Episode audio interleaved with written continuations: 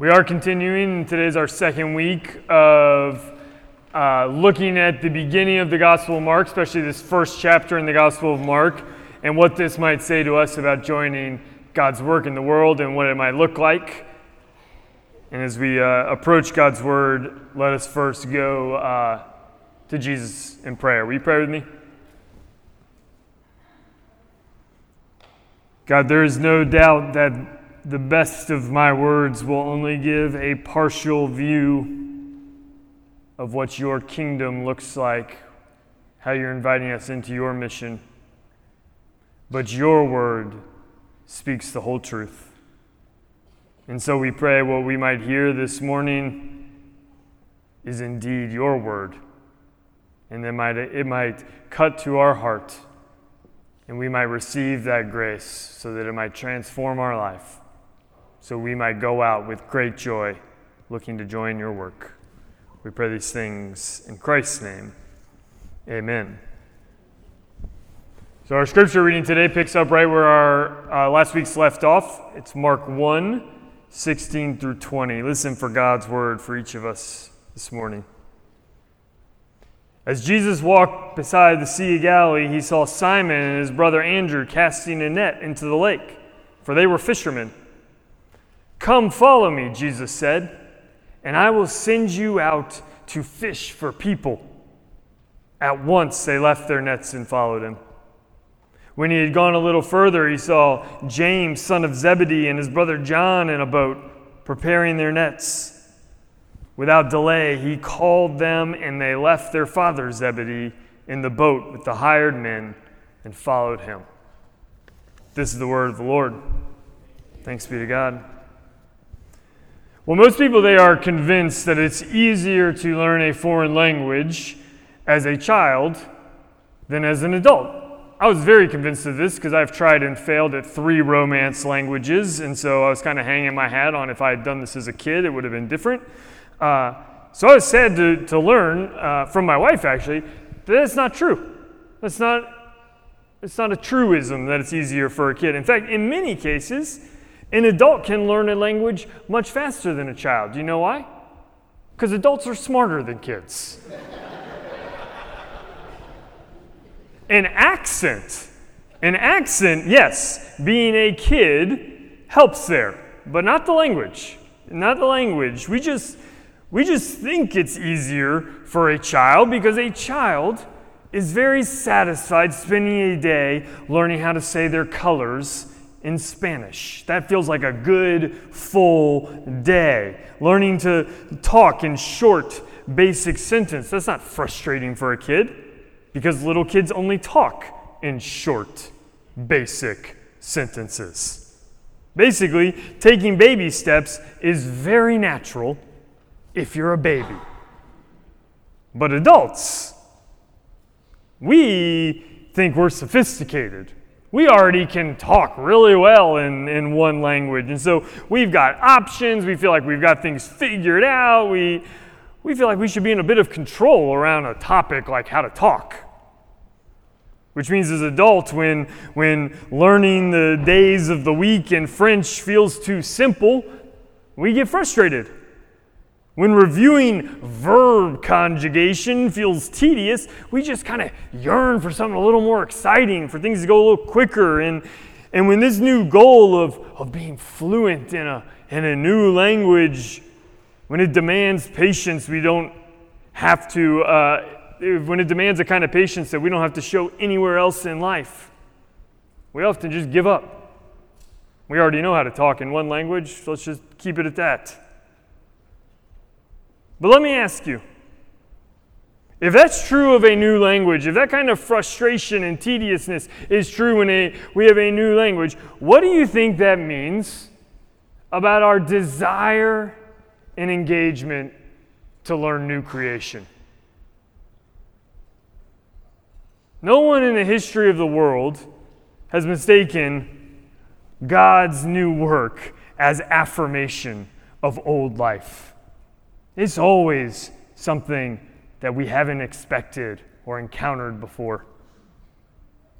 And so I wonder in what area of your life would you have a hard time learning all over again, starting at the beginning. And I ask that because this morning we're going to explore what God's mission always leads to, what new thing God's work always produces, every time. Last week was, was about where mission begins, and this week is about where it ends. And I've already mentioned it, so there's no reason to beat around the bush. Uh, so here it is mission, God's mission, it always culminates with the building of community, the forming of it. When we say God's kingdom is coming, what we mean is God's community is being formed. I don't think it's an overstatement to summarize God's work in Scripture as the work of binding people together around the Lord, whether it's Israel or the church or in the end, the whole world. Therefore, in the Gospel of Mark, after Jesus announces the kingdom of God is at hand, it's, it's not surprising that the first articulation of this good news, the first thing that it, it produces is, is Jesus calling a bunch of guys to form a new community around him. Telling these random dudes that don't know each other to drop their nets and start hanging out together with him. The kingdom of God is here, Jesus says. And, and what's the first thing I'm going to do? I'm going to invite people to be with me. And what's their new job going to be? To be about other people, to become fishers of men. And then, if we fast forward, because Jesus does do other work, it's not simply community over and over again, but after all the miracles, after all the teachings, after all the uh, after the cross and the, in the, in the resurrection, after all the work of Jesus is done, what's the final product? What does it all end up being? All those healed people, all that great teaching, parables. It culminates, it ends, the product is, if we believe the book of Acts, 30 people, roughly, who are willing to eat dinner together and pray together. 30 people who didn't used to eat dinner together and didn't used to pray together, after Jesus dies and resurrects, have decided, you know what, let's start eating dinner together and let's start praying together. That's the culmination of God's work in the world, and it ends up changing the world. A lot of times we get real worked up and stressed out as to how we should join God's work and what it means to be successful at it. And of course, I don't think that we should duck or sell the Lord's vision short, but the very simple guidepost for joining the mission of Jesus in my mind is did we begin from a place of grace? Did we begin believing we were forgiven? And did we end having formed relationships that allowed us to offer that grace to others? But that leads us back to the problem we mentioned at the beginning, and that is that we are already really good at one language of community the one where people think like us and act like us and enjoy the same things as us, the one where we have history with people. But the community of Jesus that Jesus is building, it always goes beyond that. So it might be pretty easy to see the new thing the Lord is doing, and instead of seeing mission, to grow impatient. To hear we're called to, to love the poor and the marginalized and the oppressed and not want to start from scratch there and have to have awkward initial interactions to to feel like pursuing friendships that got a high risk of failure or where we could say the wrong thing, that that's just a bad use of our time. We want to say, I barely have time for, for my friends who I relate to. How can I possibly learn to be friends or make the time to be friends with people who I do not relate to? How can I learn that kind of new language? But, friends, that is always the work of Jesus. That's always what it looks like. No one's ever been transformed by being comfortable. No one has ever said, I just left a dinner with people who are like me and talk about all, and we all we did was talk about all the things we had in common, and it changed my life. No one's ever gone to that dinner. Those dinners are fun, but no one's ever left changed. We grow, we discover meaning when in God's grace strangers become neighbors. And that's true of our relationship with Jesus Himself. It's true of our relationship with our spouse. And it's true with our relationship with the homeless person who lives down the street. And I don't know about you, but I find that to be freeing and convicting. Freeing because it reminds me I'm not being called to save the world, I'm being called to build relationships in the name of Jesus but convicting because I wonder where I'm prioritizing this in my life.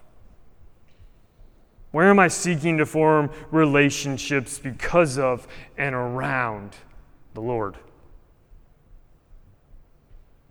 And it's thinking about those questions that, I, that I'm excited to have Brian Bollinger from Friends of Refugees with us in worship today. Because not only is Friends of Refugees a place where Kairos has been engaging mission with this kind of thing in mind, this building of community. But Brian is a person who is passionate about being a part of mission like this. And so I'm going to invite him up for a little bit of conversation uh, to, for the rest of the sermon with the hope that this idea, which I think is as true as true can be, capital T, that it might actually begin to take on a little bit of flesh that, that you might notice where you've been a part of this work already. Or, or, if, or if you haven't, uh, we, you might uh, begin to see concrete ways to be intentional about mission with the goal of building community because I think this stuff is hard. It makes us start over, but I think it's the kind of stuff that we tell people my heart's being changed. I'm finding meaning in places I didn't find meaning before. So I want to invite Brian up and we're going to have a little conversation, and it's going to be tremendous, tremendously lovely. 10 out of 10. Thank you for being here. Really appreciate it. I, I, feel like most people at Kairos, because we have been engaged for a while, know about Friends of Refugees. We've been partnering with you guys in a lot of ways. Yeah, for a spell. Uh, but people might not know you.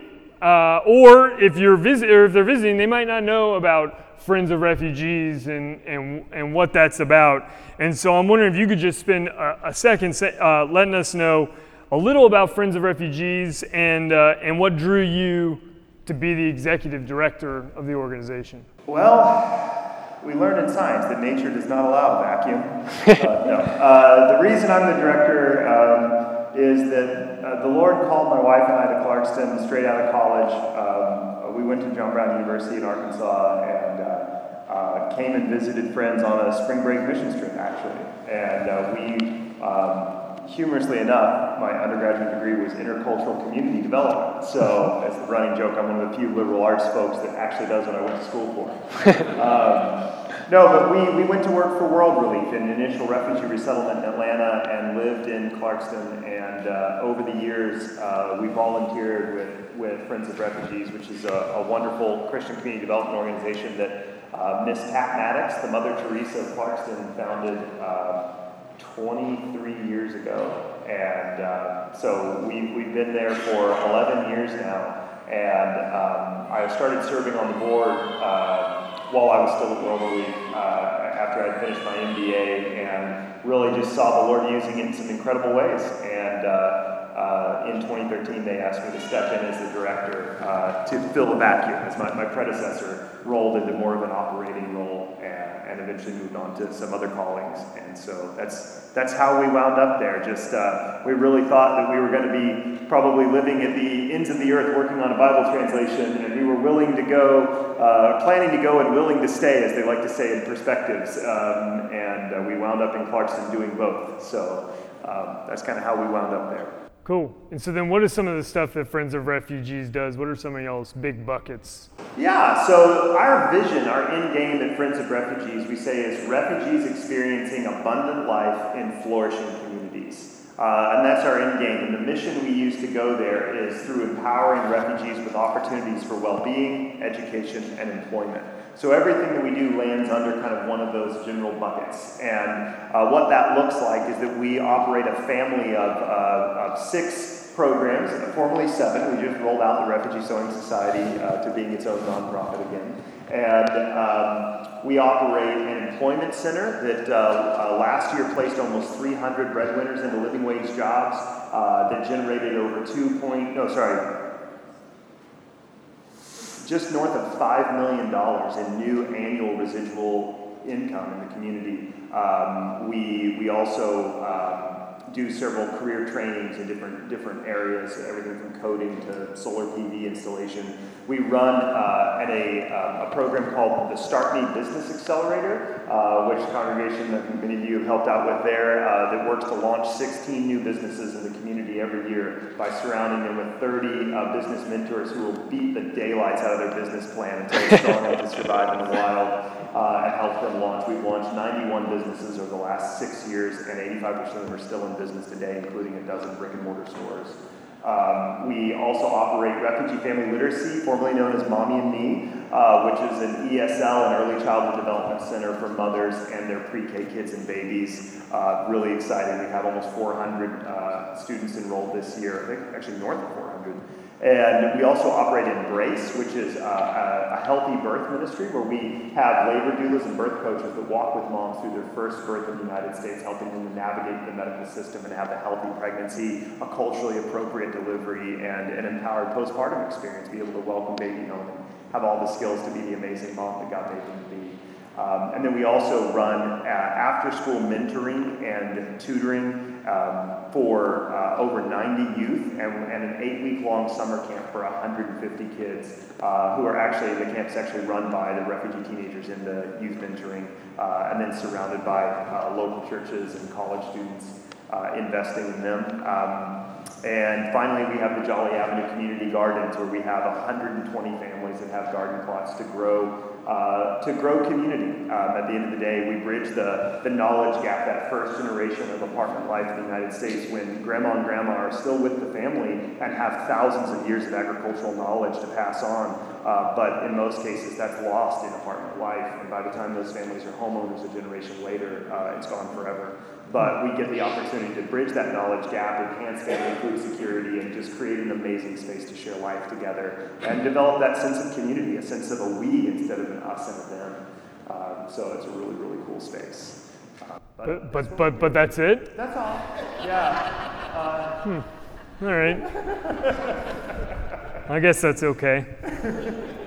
Uh, Brian, I'm super I'm pro comfort, and I actually think the Lord rejoices in us finding um, community where we're known and where we hold things in common, um, and we feel encouraged in our in our way of life. And, and but also there's this, and you've clearly read it because you went out of college and you jumped into it. But there's this underlying part of Scripture that says that God wants us to have a heart for the poor wants us to have a heart for the marginalized and the oppressed, to look out for the foreigner. Uh, and, and I know that it's, it's, it's dangerous to say, what does God mean by that, or why would God want us to do that? Um, but you've clearly put some thought into it, and you've seen some value in it. And so I'm just wondering if you could give us um, a little bit of your picture of, of why you think God, what do you think God's up to there? Yeah, I. This is my wife Annie and I were having a bit of conversation about this last night, and she spoke words well beyond my wisdom to share. And I wish I could just channel all of them. Um, she probably would be better to be up here than me. And she, she, uh, you know, we, we collectively landed on just this realization that um, God gives us so many commands that come with promises.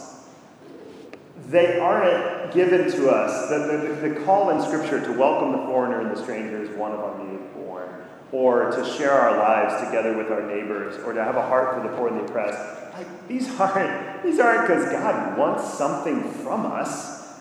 They're because He wants something for us. And He knows that our flourishing is found in that. Um, and I think that's probably the thing that strikes me the most is like, again, if I can kind of delve into the, the mind and the heart of Christ, it's because he knows that we will experience abundant life when we are about the business that Christ would be about as himself in our community. Um, and that's probably what living um, in the ministry and call that we've had the last 11 years has taught us more than anything is, is life together. Um, and I'll give you a great example that Annie popped that I was like, oh man, I had kind of almost forgotten about that was um, some refugee neighbors, new, new American neighbors that were from Bhutan, uh, Durga and Jaganidi Pokrel uh, had, uh, we were, um, we were going to go out and do a pumpkin patch, you know, go, go pick a pumpkin. And, and I don't remember whose idea it was. We were like, hey, let's, let's invite Jaganidi and Durga to go with us. And, and we did. And, and it was just so excited to go and see their family experience that. And even the, the, the, um, uh, the, the owners of the pumpkin patch I mean, it was so, they just lit up. They were like, well, we're so glad you're here. Welcome to our country. And they literally gave them the pumpkins. They were like, no, no, it's no charge.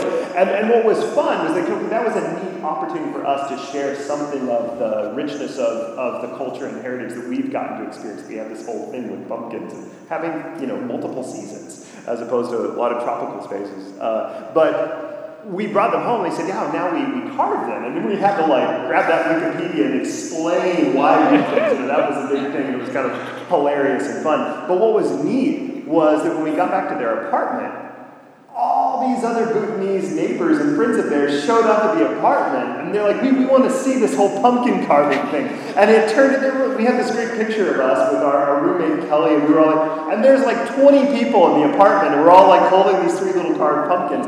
And it was just that sense of the richness of we were just going to say like, "Hey, we just need a break from life and work. Let's go out." And, but we invited our neighbor to join us, and it turned into a richer experience than we could have ever had uh, otherwise. So that was just a tiny little like moment where we realized that you know we're blessed to be a blessing. At the end of the day, our new American neighbor is a blessing, not a burden. Um, so yeah, that was. That's awesome. I was trying, whenever I say something that I think is a little bold or a little absolute, I like try to go through my list of like, well, is this true or there other? But every example of something that has been meaningful, deeply felt, grace felt in my life it has been outside the comfort zone. The ability, even if it's just for me personally, it's noticing a place in my own life where I was like a stranger to myself and God's grace coming. Uh, it's always this push to something new. And I think uh, what y'all are doing and uh, to be able to engage the refugee population, like you said, is God saying, I want this for you because of what you'll experience uh, and learn and I just think that's awesome. And, and I did, hang on, I think I actually, I was flicking through, I keep a collection of quotes, and there was one that uh, had struck me about that. Um, yeah, it was from uh, um, Alexander Stewart, I believe it's Bailey, Bailey, from the seven last words he said. Uh, humanity needs to get away from the world of things as they are and into the world of things as they ought to be. This means that men and women must learn to live for one another. It's only when we can live a life of self forgetfulness that we get our truest joy out of life. Um, and that kind of just had that ring of God's truth to it for me when I was thinking about that. It was like, yeah, like, it was the last time you're like, yeah, I did exercise, I went out for a jog, I did something for my body, and at the end of it, I was like, ah, I'm just drained. I feel like I was a total waste of time. My health has not been blessed by that. Like, no, when that happens, it kind of proves the rule. It's very exceptional. Um, so there is that. Yeah, you hit mm-hmm. the nail on the head.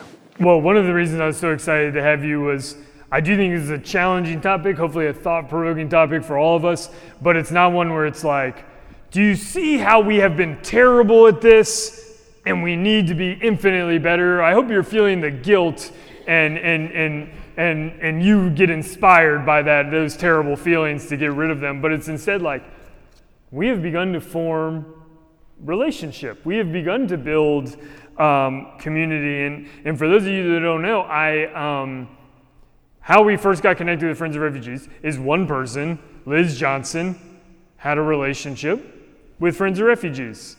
And, and I actually think one of the most remarkable things about this is not that she was passionate about it and therefore invited our community into it, but she did it and it was okay.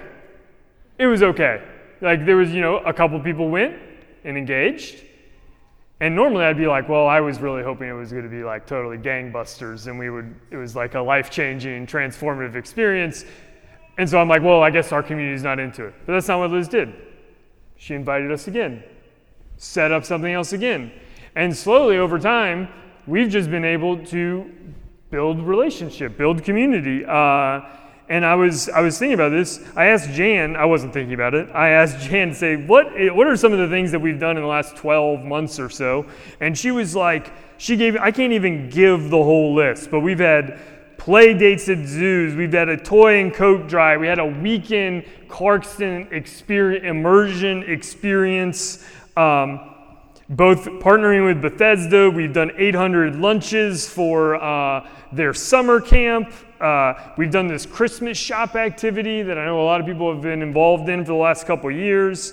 Uh, the older elementary used their talents money to uh, create family literacy, the SOBs. I'll explain that to you later. Uh, they use their money to provide for a job coach. I mean, the list goes on. I was I was overwhelmed with the way these small and large ways our community has engaged this. Uh, and it just seems like it's, it's, it's a part of God's story. And, and I'm wondering for you, uh, how has that, how, have, how has the relationship with Kairos grown um, for you? How does Friends of Refugees see this relationship? And, and maybe even like, what are some of your hopes as you, as you think uh, moving forward uh, for this? So, Friends of Refugees um, has never sought to be a replacement for a healthy ecclesiology. Friends of Refugees has never sought to be a replacement for the church.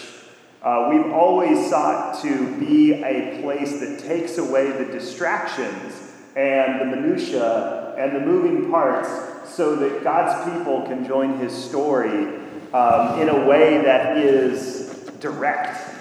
Um, that you know we've seen so many churches that have tried to launch an employment center, build an ESL program, you know, create a summer camp, and and and we like to think that we get a chance to say, hey, just show up, just show up and build relationship. We'll we'll make sure that the machine ter- operates and it, and it's done with increasing excellence every year. And I have to say that of the I think it's 27 partner churches that we have there's no way Kairos is not in the top five of the most holy and completely engaged congregations that we know.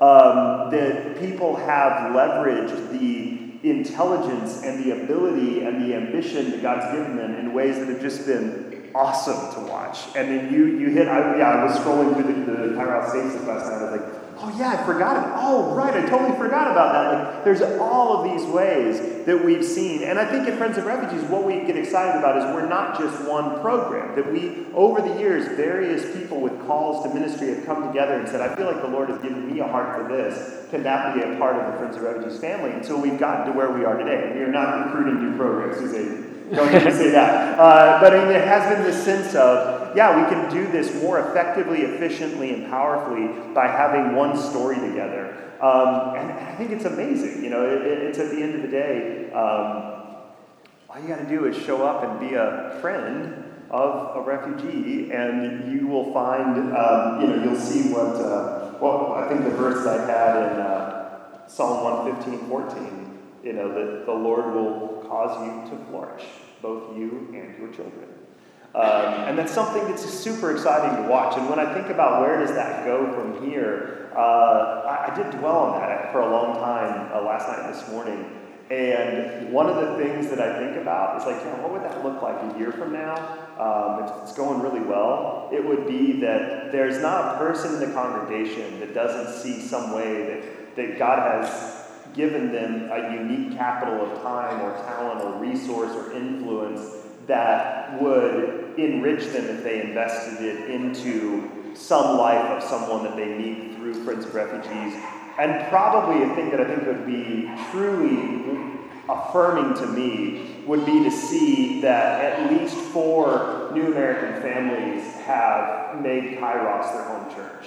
Um, that, that's something that when I think about the church that we attend, Celebration Fellowship, um, you know, the refugee families who um, not necessarily knew, they, they may have been here for 10 years and and even maybe you know uh, moved out of the immediate Clarkston community and are you know further afield, um, but have said, hey, look, this is a, a, healthy church, a place where my family can grow in the Lord. And maybe they're refugee families who already know Jesus and call him Lord, and maybe they're families who don't and haven't. Um, but I think that would be something that to me would be pretty impactful to say that a year from now, you know, there are four refugee families who uh, have visited or called uh, Kairos their home church and have said, hey, I see some ways that my past career in architecture, my past career as a rice farmer, uh, has a place to enrich this fellowship, and that um, when some of your kids go to visit college, their kids go to visit with you. And when um, you have an opportunity to grow or make more profitable and successful the business that you steward, uh, that you have found a way, uh, either through what's happening in the Clarkston community or through the refugee families that God has brought to start life over, uh, that you've found a way to say, my flourishing as a company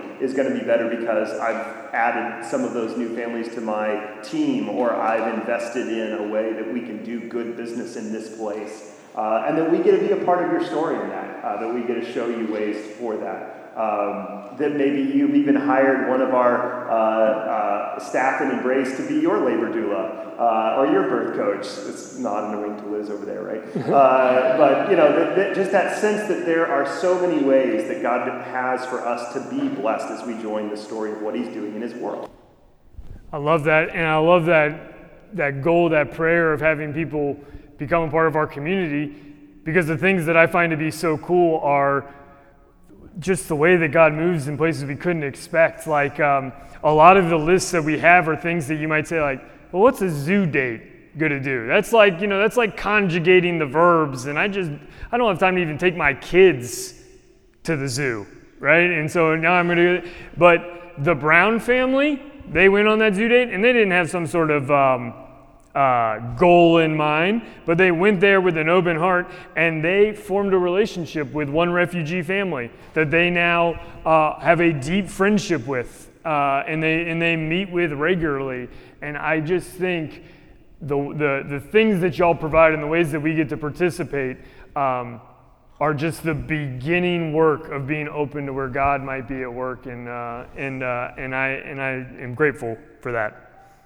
I, I, do have a really a great, uh, for those of you who are into the community development world, there's a character by the name of, of Jean Vanier. My buddy Jeff Delp likes to say Jean Vanier. Uh, he's, uh, uh, he, he wrote a great book called Call the Community, and I want to share this quote with you. He says, Welcoming is not just something that happens as people cross the threshold, it's an attitude.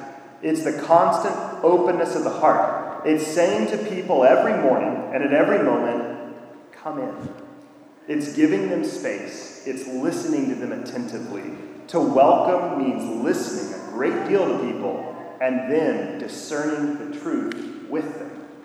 And I guess that posture of welcoming is one of the things that I see Kairos does really well. And there's a richness and a, fullness, if I may make a, a Greek joke for Kairos. Uh, but it, it is. And I am just so, so excited and thankful that you do that so well, one thing we're really excited uh, to give you a little background. We have this thing called the Equipping Fund, and it's a hope that we 20% of what comes in is a is goes out and it's a catalyst uh, for people joining God's work in the world. Um, and when I first changed the vision, I kind of made it harder to get money, and I knew that was going to be the case. And so we said, uh, whatever we're going to set aside the full 20 percent of what comes in this year, even if it's not requested. And it will only ever go for, for missional work. And it's been sitting there. It's, uh, it was a lot of money. It was, um, um, and it was, it was sitting there, and we definitely we didn't have anything. We were just busy giving away the newest 20% or whatever. And because we have a relationship, I happened to, uh, with a group of people, be able to go to lunch with Brian and Liz and he actually never asked for money. We were just sharing our stories, and he had this need. And so I brought the need to leadership. And I said, I just think this could be a really good place to give half of the equipping fund reserve to them. They have like a, a pretty urgent need and it could fit in.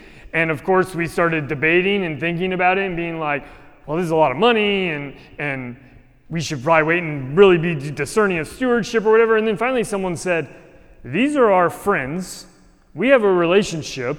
If somebody said, came, if our friend came to us and said, I need a $1,000, and we had a $1,000 that was sitting there that was extra, we wouldn't be like, well, let me see if something better comes along or discern, like, whatever. We said, this is what we do in relationship. And, and then all of a sudden, before I knew it, my half request became the full request, which happened to be the exact amount of money that was going to meet this sort of need. Uh, and so this was just a reserve amount, not part of the operating budget, but we were able to give, y'all were able to give $70,000 to Friends of Refugees uh, to help them move this thing along. And that's a lot of money. And we were pumped it was a lot of money. We are grateful about it. And, uh, and here's the deal think about where you invest your money. You invested your money in a college, all of a sudden you start caring about that college, right? You invest your money in a stock, you start caring about that stock. You never cared. Our hope is not like a pat on the back, look what we did. Our hope is to say, our community has relationally invested with Friends of Refugees, and our money has invested and it is an invitation to begin to care about this place, to wonder what God might be calling us to be a part of and to do. And we hope you'll do that. Uh, I'll just read this real quick. This is what Mary Flynn, uh, uh, who's on leadership and a part of the Equipping Fund, said. She said, As a church, we can make a collective impact through a generous gift that few of us would be able to make alone. We make this gift from our community as an investment in FOR's work. As individuals, our, our capacity for giving, for volunteering, or engaging their work may ebb and flow, but as a church, we are choosing to journey with Friends of Refugees to help them further their mission, which we believe furthers our own vision to join in God's continuing work for restoration in our families, our work, our city, and our world. And we and, and that's our prayer, and that's my prayer for y'all is, is you might say, wow, look at what I'm a part of. What might God be, be calling us into? Uh, and it might be baby steps. This might be the season, it might be later, but we want to learn this language. We have a card that you're welcome to fill out. Uh, just get more information. Uh, but one of the things that it's not all like only hang out with people who are totally different than you. One of the beauties and the gifts of the church is that we hold this in common, that we are in this together. And so our hope is that our investment and our time and our energy and our focus with Friends of Refugees might be an inspiration to do the hard work of joining God's mission and building community. And, uh, and we thank you for the ways your generosity and your time has already done that.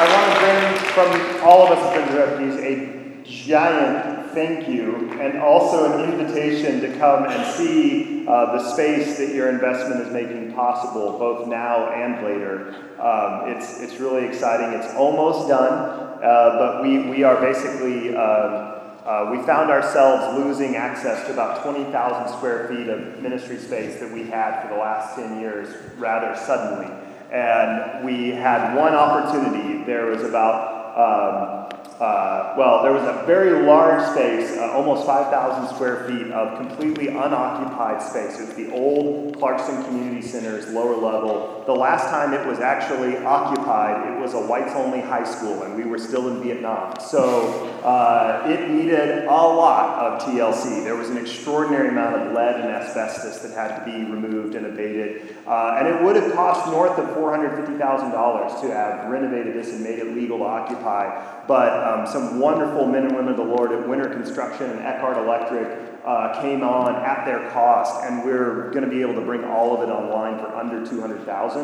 Um, and we had some commitments and we had some grants out there but it was the, the major sacrificial investment by this congregation that made that possible it, it activated all of those other gifts. And at the end of the day, it is the reason that we have over 200 mothers and children and babies who are going to have a place to learn, to grow, to flourish, and, and ultimately become leaders in our community. Uh, and so, as soon as that space is ready, I want you all to come and see it. It'll also will be the administrative spaces uh, for Friends of Refugees, so you can come see Liz's office there. No.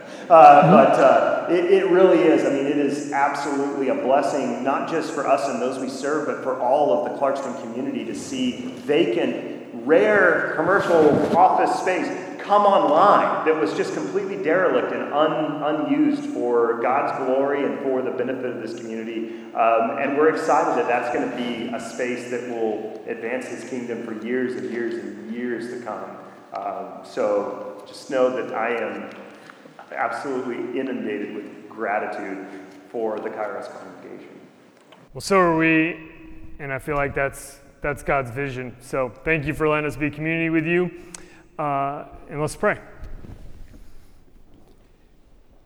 Jesus, your mission and your work does always seem to end with gratitude and awe and joy and meaning that is surprising and fills us with life and peace. And so we thank you for the ways you have been at work in our lives and in the organization of Friends of Refugees.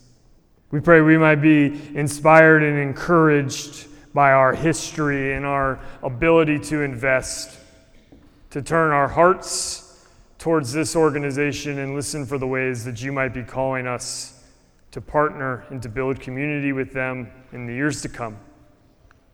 We are so grateful for the ways you are at work. And we thank you that we get to be a part of it.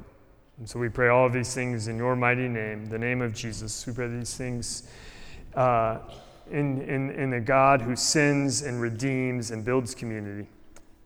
Amen.